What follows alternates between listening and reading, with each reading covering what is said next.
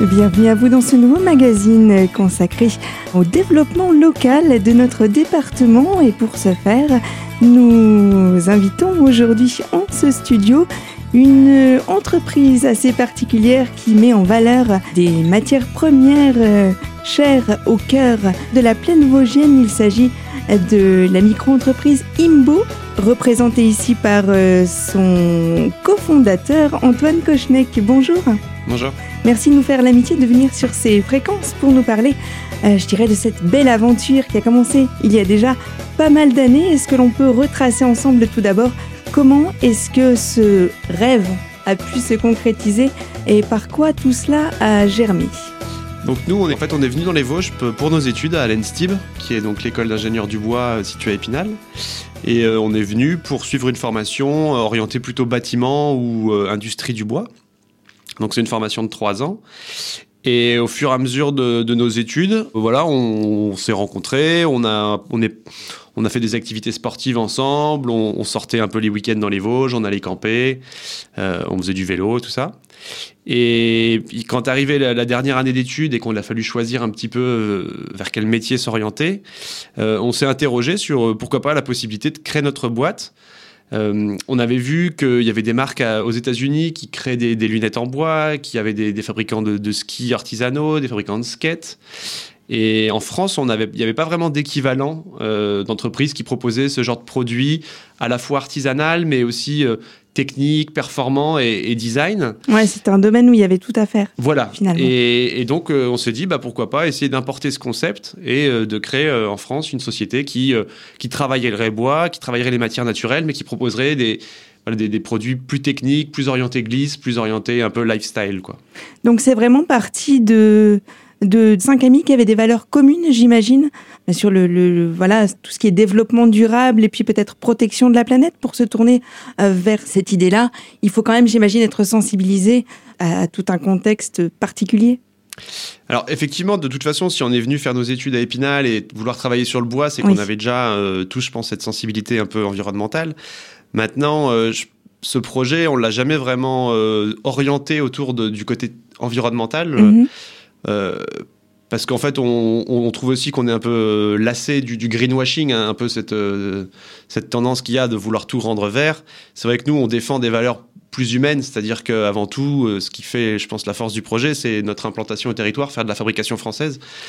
voilà, typiquement, on pourrait faire fabriquer ces produits à l'autre bout du monde et, et marketer ça comme écologique en disant ah bah c'est du bois, c'est du bambou, mmh. et, et, les faire faire trois fois le tour de la planète ça, c'était quelque chose qu'on voulait absolument pas faire. Nous, l'idée, c'était vraiment euh, de créer de la valeur sur le territoire, de créer de l'emploi, et pas forcément de, jouer trop de cet argument euh, de l'écologique, mais plutôt de sensibiliser les gens au bah, regardez, renseignez-vous où sont fabriqués les produits qui vous entourent. Et en fait, je pense que le, poids écologique, il est peut-être plus à aller chercher sur ça mm. que sur euh, le côté vert du bois ou du bambou. Quoi. Finalement, mettre en valeur le territoire, c'était un peu le, maître mot de ce que vous recherchiez avant tout. C'est ça, le territoire et, euh, et, l'humain. C'est-à-dire que voilà, aujourd'hui, euh, acheter un produit made in France, euh, c'est des emplois derrière, c'est mhm. des gens qui vont cotiser à la caisse de retraite. Enfin, voilà, c'est tout un système auquel on, est habitué, qu'on a pris comme pour, acquis.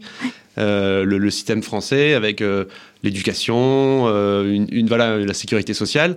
Mais ce système, il s'appuie sur un modèle économique où il faut qu'il y ait de la création de richesse sur le territoire. Et si tout t'es délocalisé, mm, mm. Euh, il y a un moment, ça, ne marche, ça ne marche plus. et aujourd'hui, on s'en rend un petit peu compte, et c'est vrai qu'on voilà, on, on s'accroche à ses acquis, mais s'accrocher à ses acquis, c'est pas que forcément des revendications politiques, c'est aussi euh, dans, son, dans ses choix de, de, consommation, de se dire bon bah voilà, je vais favoriser une entreprise qui va employer du monde et qui va travailler sur le territoire parce que bah, je vais en profiter quelque part euh, à, l'échelle de la société quoi. Mm, alors une fois que cette idée a, germé dans, dans vos esprits, comment est-ce que ça s'est mis en place? Euh, Projet donc qui a pu naître il y a sept ans, c'est ça? C'est ça. Donc il y a sept ans, en 2013, on, sortait d'études. Euh, et, justement, on, a été, on avait ce projet, on en a parlé un petit peu autour de nous, aux professeurs à l'école. Euh, voilà, on commence à faire un petit peu de, de, réseautage, comme on appelle, hein, aller rencontrer des gens pour parler un peu de ce projet. Euh, et, un peu par hasard, on a rencontré euh, du coup euh, Michel Fournier, le maire du village, qui lui avait dans un coin de la tête l'idée d'implanter des jeunes entreprises sur son village pour essayer de redynamiser cette région des Vosges qui est quand même un petit peu, on va dire, en, frein en termes de, de, développement économique. Mhm. Et, donc, il avait récemment acquis un bâtiment industriel qui était vide et nous a dit, bah, les gars, si vous voulez, installez-vous ici, tentez l'aventure. Et c'est ce qu'on a fait. Et donc, euh, les années ont passé, vous, avez pu vous développer. Est-ce qu'il y a une gamme de produits que vous touchez particulièrement? Alors, j'imagine qu'au départ, le choix n'était peut-être pas aussi vaste euh, qu'aujourd'hui. Et puis, du coup, le succès de l'entreprise n'était peut-être pas euh, imaginé à l'époque, en tout cas à l'époque, non, on s'imaginait pas du tout. Quand on a commencé, euh, qu'on était cinq copains et qu'on bricolait euh, dans notre atelier, c'est vrai qu'on était loin d'imaginer que sept ans plus tard, ça serait une entreprise d'une vingtaine de personnes, euh, avec les moyens qu'on a, avec le, la reconnaissance aussi qu'on a au, point de vue des professionnels. Mhm. et on a commencé effectivement sur trois produits. Hein. Dès le début, c'était vélo, skate et lunettes. Et au fur et à mesure, bah, on a fait, on a agrandi la gamme de produits et la profondeur des gammes. Donc c'est vrai qu'aujourd'hui, voilà en, termes de lunettes, on, a des milliers de déclinaisons, on propose des, dizaines de vélos différents. Voilà, on a vraiment su faire gonfler l'offre. 2016, c'est une date importante pour vous. Ça marque, je crois, euh, le début d'une belle croissance 2016, ça marque surtout pour nous, c'est en fait la fin de la couveuse et le début de la création de l'entreprise. En 2013, quand on est sorti d'études, on n'a pas fait le choix de créer tout de suite l'entreprise, mais plutôt de rentrer dans un système d'accompagnement à la création qui s'appelle une couveuse. Euh, il y en a d'autres qui s'appellent des incubateurs. Euh, donc là, c'est c'est un système euh, à la fois associatif qui est subventionné par la région et dans lequel on va avoir bah, des aides financières, des aides en termes de gestion, voilà, savoir. Un milieu un peu protégé. Voilà, et puis surtout, voilà, pouvoir tester. Donc nous, on a pu tester notre projet pendant trois ans. voir s'il y avait un marché, voir si on était capable, nous, de s'organiser sur la production. Et au bout de ces trois ans, euh, on a fait le bilan, on a vu que tous les témoins étaient au vert, qu'il y avait effectivement de l'attrait pour nos produits et que nous, on arrivait voilà, à, les fabriquer. Et donc à ce moment-là, on a fait le choix de créer l'entreprise. Inbo officiellement a été créé en 2016. Et là, on a pu commencer à, faire les premières embauches et aller chercher de la croissance. C'est vrai que la, couveuse, ça permet de lancer un projet, de le tester, mais c'est pas un dispositif qui est là pour euh, supporter de la croissance d'entreprise. Donc euh, c'est vrai que dès qu'on est sorti de ce, programme, eh ben, on a pu aller justement euh, chercher de la croissance, euh, embauche, développement du réseau commercial, investissement, voilà, tout ce qu'une entreprise a besoin pour monter en croissance. Quoi. Et on sait combien se lancer dans l'entrepreneuriat est souvent complexe dans ce type de création. Ce temps de lancement est pourtant nécessaire à cette suite de progression qui, vous le verrez, va s'avérer capitale pour la suite de cette aventure c'est à ne pas manquer toujours sur les fréquences de votre radio locale.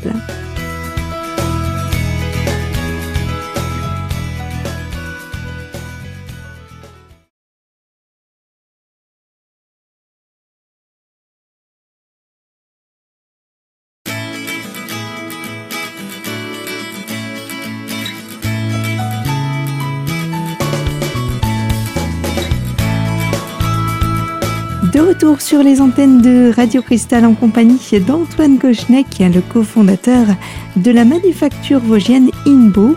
Il revient sur l'importance de cette phase de test réalisée sur l'ensemble de ses produits et sur la réponse du consommateur avant de créer de manière autonome la structure. Je vous propose de l'écouter tout de suite pour nous, c'était tout simplement la découverte du monde professionnel parce qu'on sortait d'études, à part quelques petits stages euh, qu'on avait fait avant, euh, on n'avait jamais travaillé dans une entreprise. Le plongeon était peut-être un petit peu. Euh, oui, et d'un autre côté, c'était aussi intéressant parce qu'on est arrivé avec des yeux neufs, on a vraiment pas du tout été formaté par le monde professionnel. Mhm. Et je pense que c'est aussi peut-être un des éléments de clé de, de réussite de notre projet c'est qu'on a tenté des choses qu'on n'aurait peut-être pas essayé de faire si euh, on avait commencé par bosser dans une boîte classique et qu'on nous avait dit bah ça se passe comme ci, ça se passe comme ça. Euh, une entreprise fait ci, elle peut pas faire ça. Et nous en fait on a un peu, euh, on est parti, on a fait nos propres expériences et c'est vrai que c'est quelque chose qu'on a encore aujourd'hui dans notre ADN, c'est de se dire que rien n'est impossible. Il faut juste mettre les moyens, le, lever les verrous et, en fait on peut aujourd'hui plus ou moins tout faire. On rencontre beaucoup d'entreprises ou de personnes qui se mettent un peu des barrières en se disant ah bah ça on peut pas faire parce que ça se fait pas comme ça. Mhm. Euh, casser un peu les codes. je pense que c'est ça. Nous, on est arrivé, on n'avait pas forcément euh, ça en tête et euh, on a un peu cassé les codes. Et aujourd'hui, des marques de lunettes qui sont à la fois fabricants et distributeurs, il y en a très peu. parce que les gens se, se lancent pas dans autant de chantiers à la fois. Quoi. Et puis j'imagine que l'effet groupe, euh, l'effet d'être soudé entre amis, ça peut aussi booster ce, projet-là en tous les cas, d'être euh, reconnu. Ça, ça booste de deux façons différentes. Déjà, d'un, il y a la force humaine qui est beaucoup plus forte, c'est-à-dire que bah, on est plus de cerveau, on va pouvoir travailler en parallèle et développer des projets en parallèle, donc ça c'est sûr. et il y a aussi un des gros fléaux, on va dire, de l'entrepreneur, c'est la solitude, parce qu'effectivement, il se retrouve très souvent tout seul à mener sa barque. Euh, et euh, pas forcément évident de, de, se confier à ses collaborateurs ou voilà ou à sa famille parce que c'est une aventure qui est quand même assez euh, assez personnelle. Et nous, le fait d'être plusieurs et d'avoir toujours été un groupe, on a toujours pu se reposer les uns sur les autres, même en termes de pression. C'est-à-dire qu'on s'est jamais senti à devoir porter tout le poids de la pression de l'entrepreneur, mhm. parce qu'on a pu justement se la répartir entre nous. Alors justement, en termes de conditions de travail, comment est-ce que vous arrivez à tout faire? Est-ce qu'il y a vraiment des forces vives qui s'occupent plus de la conception? Comment est-ce que tout cela est réparti? Alors déjà dans la répartition entre les gérants, donc on est quatre gérants, très vite on nous a dit que si on voulait fonctionner à plusieurs, il fallait que chacun ait des domaines de compétences euh, bien définis. Euh, mhm. Donc ça c'est quelque chose qu'on a mis en application. Donc il y a une personne qui va vraiment euh, s'occuper de la gestion générale de l'entreprise, gestion financière qui va euh, travailler sur les projets d'investissement. Une personne qui va s'occuper de la partie vraiment commerciale, qui va gérer le réseau commercial, euh, voilà, et, choisir les stratégies qu'on va avoir pour développer le réseau. Une personne qui s'occupe vraiment de la partie recherche et développement, qui va aller essayer de trouver des nouvelles produits, des nouvelles méthodes, et une partie qui s'occupe de la partie euh, conception produit, design, voilà un peu la forme finale du, du, produit. Et derrière, on va avoir une équipe de production donc euh, il y a une dizaine d'artisans qui sont dans l'atelier et qui fabriquent les produits. Euh, ces artisans, nous, ce qu'on a voulu, c'est que ce soit des gens qui soient extrêmement polyvalents. c'est des gens mhm. qui. Donc, depuis le, premier confinement, on a un petit peu changé notre façon de fonctionner. Et aujourd'hui, un artisan chez nous fabrique une lunette de A à Z. donc, il commence sa journée en prenant un ordre de fabrication qui correspond à une commande d'un opticien et va produire 10, 15, 20 lunettes euh, par, batch. Et pendant deux jours, va emmener ses lunettes du morceau de bois jusqu'à un produit final qui sera ensuite expédié directement euh, au client. La polyvalence, c'est important? C'est voilà, sur une petite entreprise comme la nôtre, c'est très important parce que ça permet d'apporter beaucoup de richesse. Et en termes de, management et de, bien-être au travail, ça permet aussi d'éviter la lassitude. C'est-à-dire que quelqu'un qui va euh, toutes les heures changer de poste, changer d'activité, va voir sa journée passer beaucoup plus vite euh, que s'il doit faire la même chose toute la journée euh, à la chaîne. À la chaîne. donc, euh, donc voilà, donc ça c'est quelque chose qu'on a pour notre, les personnes qui travaillent en production, mais c'est également vrai pour ceux qui sont dans les bureaux, c'est également vrai pour ceux qui sont sur la route, parce qu'on on, les oublie souvent, mais à, la fin, il y a les commerciaux qui vont voilà, vendre le produit. Et eux, voilà, on leur demande, on, les intéresse beaucoup. Ils, ils, sont aussi là pour nous remonter les tendances, être un petit peu le, le, porte-parole de tout ce qui est extérieur. C'est ça. Des, des, des, grosses anciennes qui du coup euh, vous fait confiance. On va parler d'une autre date qui était aussi importante. Euh, il s'agit de l'année 2020 puisque vous devenez un leader en termes de la fabrication française avec le matériau bois pour euh, vos conceptions. Alors ça, c'est un peu euh, un, argument autoproclamé, donc faudra faudra le vérifier. Euh, voilà, aujourd'hui, c'est vrai que Inbo, dans la fabrication de lunettes en bois, euh, est devenu une référence. En tout cas, c'est reconnu. voilà, à l'échelle nationale. L'argument du du premier, faudra s'en assurer. c'est plus marketing que véridique, mais oui, effectivement, voilà, aujourd'hui, dans la communauté de l'optique, voilà, on a su faire notre place et, et Inbo est une marque connue et reconnue. Euh, malgré tout, euh, voilà, euh, le marché de la lunette en bois reste un marché niche, donc il faut somme toute relativiser par rapport à, à l'ensemble de la profession. Mais effectivement, voilà, on, il y a, y a, voilà ce côté où on a un petit peu. Aujourd'hui, on est présent chez plus de 850 opticiens répartis sur toute la France. on produit un peu plus de 10 000 paires de lunettes par an.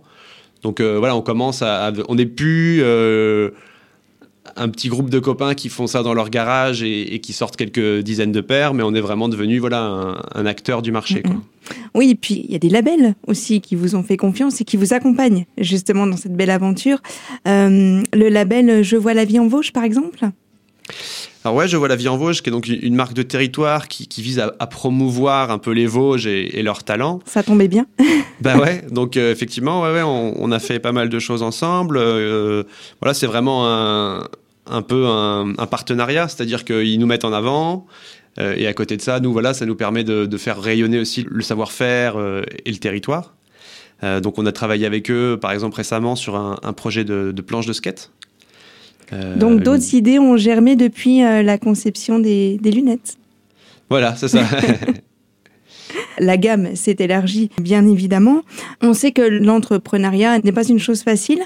Comment est-ce que vous faites pour pouvoir tout de même vous dégager du temps, du temps personnel, du temps libre, malgré justement le, bel essor que connaît euh, votre entreprise? Est-ce que c'est parfois compliqué de pouvoir se dire, bon, allez, j'essaie là de me vider la tête, de prendre du temps pour moi Comment est-ce que vous faites justement pour euh, toujours avoir ce, recul? Et puis oui, cette part de, liberté bah ça c'est vraiment, euh, je pense, un choix. Hein. C'est vrai que nous on a euh, dit voilà que on avait envie de travailler et d'être entrepreneur, mais on voulait pas non plus y, sacrifier notre vie personnelle. Ça. donc effectivement, les premières années, on a, on a, beaucoup cravaché, quoi, on va dire, pour que le projet décolle. mais, mais dès lors que voilà, on a commencé à avoir une entreprise qui commençait à tourner, on s'est dit bon bah voilà, euh, c'est c'est pas une course, euh, c'est pas un sprint, c'est une course de fond. Il faut être capable de, de, tenir, la distance. tenir la distance. Donc euh, pour nous, c'est extrêmement important de, de, continuer à avoir une qualité de vie personnelle à côté.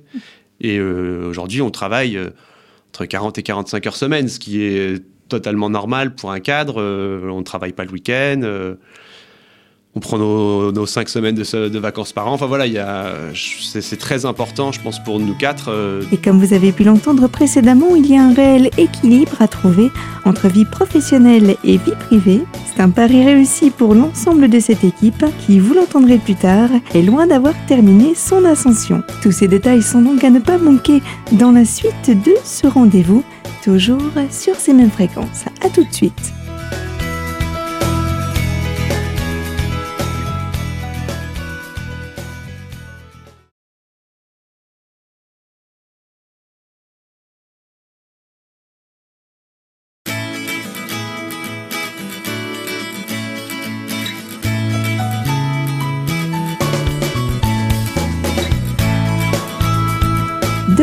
Sur Radio Cristal pour la troisième et dernière partie de ce magazine consacré à la manufacture INBO. À mon micro, je vous propose de retrouver Antoine Kochnek, l'un des fondateurs de cette structure. Il aborde de quelle manière il a su adapter vie en entreprise et temps personnel. Bah en fait, nous, l'entreprise, on la voit vraiment comme, euh, comme un outil. Euh, le but ultime de notre aventure, c'est d'être épanoui euh, dans notre travail. Euh, que ce soit pour nous, euh, tant que gérants, que pour nos collaborateurs. Donc on, met aussi beaucoup de choses en place pour que nos collaborateurs se sentent bien. Mais pour moi, l'entreprise, euh, c'est vraiment un, outil au service de l'homme et, pas le contraire. Quoi. Et c'est vrai qu'on a tendance un peu des fois à, l'oublier, ça. Il y a, il me semble, des beaux projets qui vont germer pour les mois à venir. On parle de d'agrandissement de la structure, si je ne me trompe pas. C'est exact. Euh, voilà, donc on, avait ce projet-là depuis un bout de temps. Là, on, commençait à être un peu à l'étroit dans le bâtiment. Euh, on avait donc euh, l'intention de construire un bâtiment et ça devait commencer au moment du premier confinement. Je crois que le, premier contracteur devait venir à, peu près au moment du premier confinement. Donc à ce moment, on a quand même mis un petit hall là histoire de, de prendre du recul et voir où on allait. Et étant donné que l'activité a continué à bien se porter et puis que bah, un moment, il bah, faut, faut, prendre une décision, on a relancé le projet il y a quelques semaines. Et donc là, ça y est, le bâtiment est en train d'être construit. Vous avez déjà une date précise euh, euh ah, dans laquelle vous pourrez vous sur la construction de bâtiment, je, ne m'engagerai pas de trop. Euh, normalement, on, on, espère que fin mai, début juin, le bâtiment soit hors de hors d'air. Quoi. Est-ce que à l'heure actuelle, vous cherchez encore de la main-d'œuvre? Est-ce qu'il y a moyen de postuler euh, pour travailler à INBO? Et si oui, comment est-ce que ça se passe au niveau du recrutement du personnel, si toutefois un tel ou un tel serait intéressé pour euh, découvrir ce secteur d'activité? Donc, euh, bah ouais, régulièrement. Alors c'est vrai que on n'est pas constamment euh, en recherche de, de, collaborateurs. Là, euh, on a eu une période là, on cherchait, on a trouvé quelqu'un tout récemment. C'est vrai que les profils qui nous intéressent, nous, ça va être des profils manuels, des gens qui ont, déjà travaillé dans le bois, euh, et qui ont aussi envie d'apprendre parce qu'effectivement on, travaille le bois mais d'une façon assez originale. Il y a une transmission qui voilà il y a, un gros gros temps de formation donc il faut aussi trouver des gens qui sont qui ont envie d'apprendre. Voilà. On cherche également des profils un peu plus euh, en ce moment, par exemple, on est en train de chercher quelqu'un sur la partie euh, animation des réseaux sociaux, un community manager. il faut développer ça aussi. Donc, euh, donc voilà, ça, il y, a, plein de, que, de, corps de métier. Euh, et après, le plus simple, c'est voilà, c'est de nous envoyer un mail avec un CV, une lettre de motivation. C'est vrai que on essaye au maximum de répondre, mais des fois c'est pas possible. Mais par contre, ça nous fait aussi une banque de contacts. De contacts. Et le jour où on a un besoin, on, bah, on peut aller piocher dedans. Quoi. Euh, vous êtes référencé sur euh, Internet, par exemple. Comment est-ce que l'on fait pour prendre contact avec vous le, plus simple? Le plus simple, c'est d'aller sur notre site internet, hein, inbo.fr. Euh, vous allez avoir tout le contact en pied de page. Donc voilà, c'est assez facile. Je pense qu'en tapant lunettes bois Vosges, même sur Google, on doit nous trouver rapidement. On vit, c'est vrai, un contexte assez particulier en ce moment. Comment est-ce que vous avez fait? Pour euh, pouvoir vous adapter à la crise sanitaire? Est-ce qu'il y a eu des, mesures spécifiques qui ont été prises? Comment est-ce que du coup euh, Imbo a pu survivre à, cette tendance assez maussade que l'on traverse? Je pense qu'il y, a deux éléments. Le premier élément, c'est déjà la chance d'être sur un marché qui est le marché de l'optique, qui est resté ouvert. Euh, c'est vrai que les opticiens sont, considérés comme commerce de première nécessité. Donc euh, c'est eux nos clients principaux et ils ont continué à rester ouverts et continué à travailler. Donc là, c'est purement de la chance face au contexte. Et ensuite, je pense que la deuxième chose, c'est le fait qu'on soit une entreprise très verticale. Euh, on dépend assez peu de sous-traitants en fait. Nous, on achète de la matière première et on va la transformer de A à Z. Donc, on n'a pas été bloqué dans notre production par euh, quelqu'un, une autre entreprise qui a été fermée ou par. Vous êtes assez autonome dans ce mode de fonctionnement. C'est ça. On est très autonome dans notre mode de fonctionnement, très vertical. Et donc ça, ça a aussi permis, comme on maîtrise la production et la distribution, euh, bah euh, d'adapter l'un avec l'autre. C'est-à-dire que quand on voyait qu'en distribution, quand les, les, commerciaux sur la route euh, nous faisaient signe de nous dire attention, là, on sent un ralentissement du marché, il va falloir voilà ajuster la machine. Bah nous, on pouvait aussi faire des choses en, production, équiper les, euh, occuper les gars sur euh, peut-être euh, d'autres marchés, faire des skateboards, faire des lunettes plutôt que de. Oui, puis la réflexion, j'imagine, était plus directe que si vous passiez par plusieurs intermédiaires. C'est sûr que voilà. La réponse est vraiment plus immédiate pour répondre du coup aux, problématiques, j'imagine. Voilà. Qu'est-ce que l'on peut vous souhaiter? Pour euh, les années à venir Je sais que ma question est assez vaste puisque vous êtes en, plein essor encore aujourd'hui. Y a-t-il vraiment quelque chose encore que vous, souhaiteriez euh, euh, ajouter à, ce beau bébé qui a bien grandi du coup?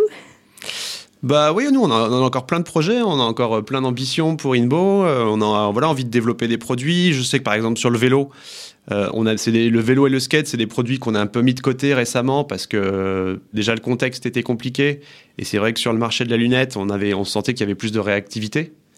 Donc ça, c'est quelque chose, euh, je pense, qui, fait partie de notre ADN et qu'on va vouloir remettre de l'énergie. L'extension du bâtiment, ça va aussi nous permettre de pouvoir investir dans des nouvelles machines. Pourquoi pas imaginer des, voilà, des nouvelles débouchés, des nouveaux marchés. Donc voilà, nous, on est, on est chaud. Sans doute des nouveaux salariés? Puisque si c'est amené à s'agrandir, euh, forcément, il y aura peut-être davantage de place. Ouais, bah c'était un peu, voilà, c'était aussi un peu la raison de la construction de ce bâtiment, c'est-à-dire qu'aujourd'hui, arrivé à une vingtaine dans le bâtiment qu'on avait, on était euh, voilà comme dans une boîte de sardines. Euh, et surtout, voilà, avec les contextes actuels où il faut avoir une certaine distance, ça devenait compliqué. Donc, le fait de construire ce nouveau bâtiment va justement nous redonner un petit peu d'air pour euh, voilà, envisager le futur avec euh, des projets plus, plus vastes. L'air que l'on recherche tant et le bien-être que l'on recherche tant également. On redonne juste un contact pour ceux et celles qui seraient intéressés pour euh, bien découvrir vos produits et puis en savoir davantage sur cette manufacture vosgienne. Et eh ben, le plus simple, c'est vraiment le site internet hein, inbo.fr, donc I-N-B-O. Euh, et, vous trouverez tous les contacts euh, sur le site. Et en termes de localisation, vous êtes situé où exactement? Donc nous, on est situé sur la commune de Lévoivre, qui est à côté de Bain-les-Bains. Donc euh, avis à tous ceux et celles qui passeraient par là, soyez curieux et puis surtout n'hésitez pas à vous intéresser à cette manufacture qui, je pense, va connaître encore de, de très beaux succès. En tous les cas, c'est ce qu'on vous souhaite. Merci, beaucoup d'être euh, intervenu sur notre plateau pour parler de cette manufacture vosgienne Inbo. Antoine Kochnek, qui rappelle que vous êtes le cofondateur de celle-ci, spécialisée dans la conception, la fabrication et la commercialisation des produits en bois. Je vous rappelle que ce magazine est disponible dès à présent en podcast sur notre site internet. Rendez-vous donc sur radiocristal.org dans la rubrique podcast sous l'onglet Invité. J'étais ravie de parcourir ces quelques minutes en votre compagnie. Je vous donne très prochainement rendez-vous pour une toute autre thématique, toujours sur nos fréquences. Merci à vous.